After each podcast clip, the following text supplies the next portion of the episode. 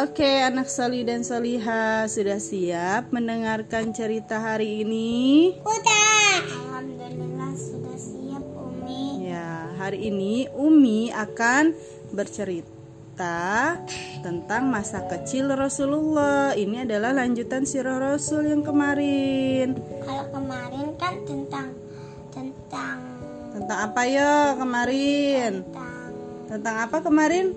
kau Tentang masyarakat jahiliyah. Iya, hari ini nih tentang masa kecilnya Rasulullah. Masa kecil Rasulullah. Iya, mau tahu nggak masa kecilnya Rasulullah?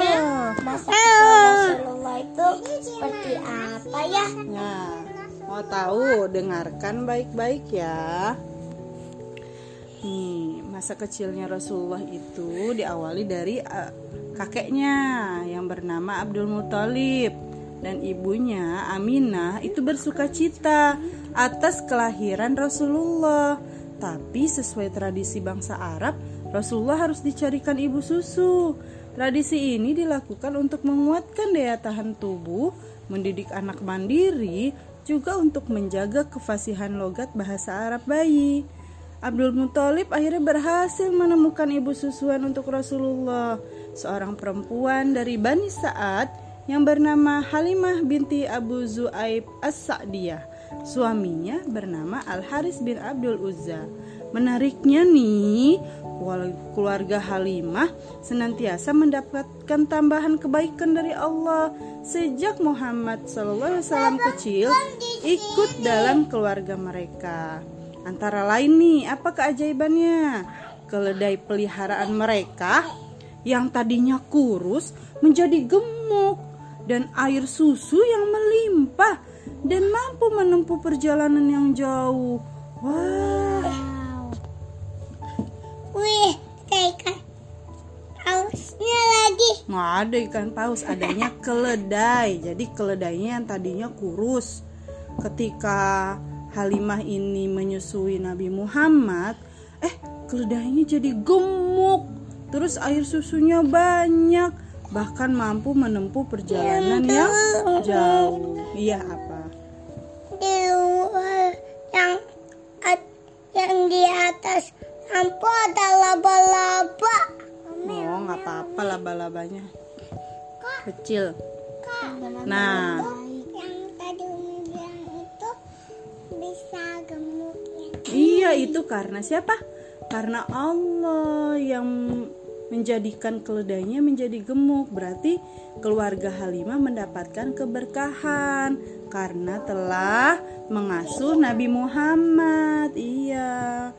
Nah, dengan terkenalnya keluarga Halimah sejak Nabi Muhammad diasuh, Allah hendak menarik perhatian masyarakat terhadap pribadi Rasulullah sejak kecil, sehingga Nabi Muhammad menjadi sorotan yang suatu saat akan menjadi jejak yang kuat ketika Muhammad menerima kepemimpinan atas umat.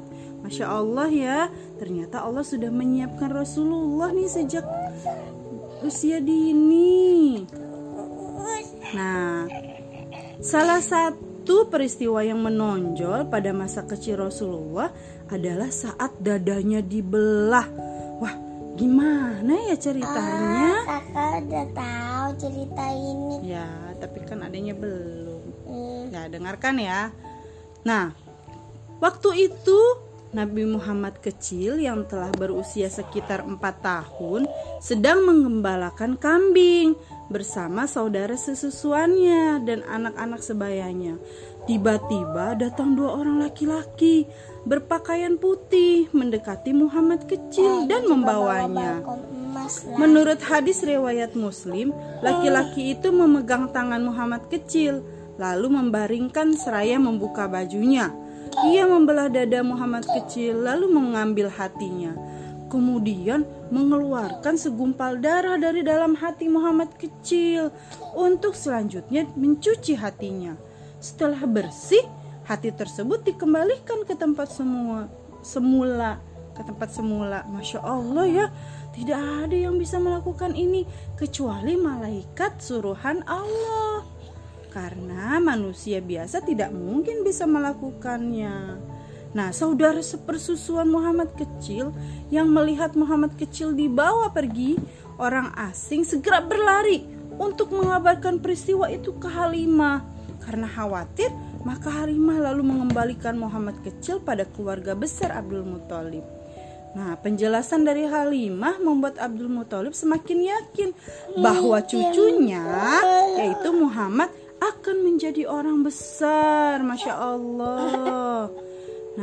Nah, sungguh tidak ada yang mampu ya memberi berkah pada keluarga Halimah, mengutus malaikat membersihkan hati Rasulullah, bahkan menyiapkan Rasul sejak kecil, kecuali siapa? Kecuali Allah. La ilaha illallah Tidak ada Tuhan yang pantas kita ibadahi kecuali Allah Yang memberi Ya. kita nikmat diutusnya Rasul Pembawa kabar gembira Penerang dari kegelapan dalam pembahasan yang sebelumnya ya Ya enggak? Kan Rasulullah jadi penerang ya Jadi cahaya ya Iya. Iya. Nah, ini juga menguatkan keimanan kita bahwa Rasulullah benar-benar manusia pilihan dari Allah, sehingga mentaatinya akan mengantarkan pada ketaatan kepada Allah. Allahumma sholli ala Muhammad. Nah, Rasulullah terpelihara dari segala bentuk kemaksiatan, baik lahir maupun batin. Operasi pembelahan dadanya merupakan upaya mengeluarkan keburukan dari diri Rasulullah. Hanya saja mungkin muncul tanya dalam diri Ananda, bisakah hati Rasulullah dibersihkan? Bisa nggak? Hati Rasulullah dibersihkan tanpa membelah dadanya. Kenapa harus dibelah dadanya yo? Kenapa yo? Ondel-ondel. Ondel-ondel. Kenapa coba dadanya dibelah? Nah, ternyata pembelahan dada Rasul merupakan upaya Baju. untuk menarik perhatian manusia kepada Rasulullah.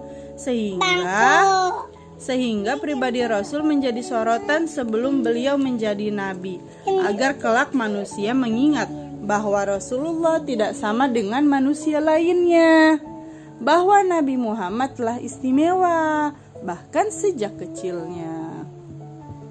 Nah kemudian iya sebentar sedikit lagi nah wafatnya kedua orang tua Rasulullah saat beliau masih kecil juga merupakan sorotan tersendiri atas pribadi Rasulullah sebelum menerima kepemimpinan atas umat dari Allah. Status yatim piatu Rasulullah semakin lengkap dengan wafatnya kakeknya sehingga beliau menjadi perhatian dan curahan kasih sayang. Orang-orang di Mekah selalu mengingatnya bukan saja karena yatim tapi karena kepribadiannya. Begitu juga penghormatan Abdul Muthalib. Abdul Muthalib yang mendudukan beliau di atas tilam yang terhampar di bawah Ka'bah menjadi perbincangan masyarakat. Sehingga Nabi Muhammad sudah terkenal sejak dini di samping kisah pembelahan dada di atas.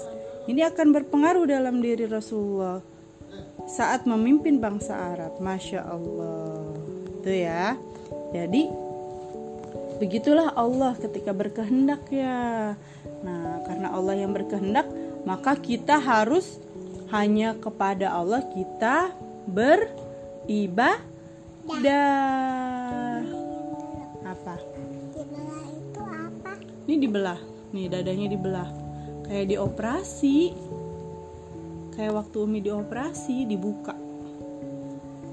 Di- Dipakai pisau. Dipotong. Iya. Iya, dadanya dibelah, terus hatinya diambil, Terus terus dibersihkan hatinya, terus taruh lagi deh. terusnya nggak sakit. Enggak kan itu semuanya Allah yang mengatur, jadi nggak sakit. Ya nggak?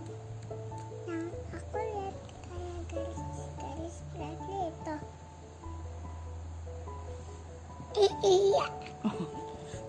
Kan Nah, ondel-ondel kalau Kita kan ceritanya tentang siapa tadi? Rasulullah.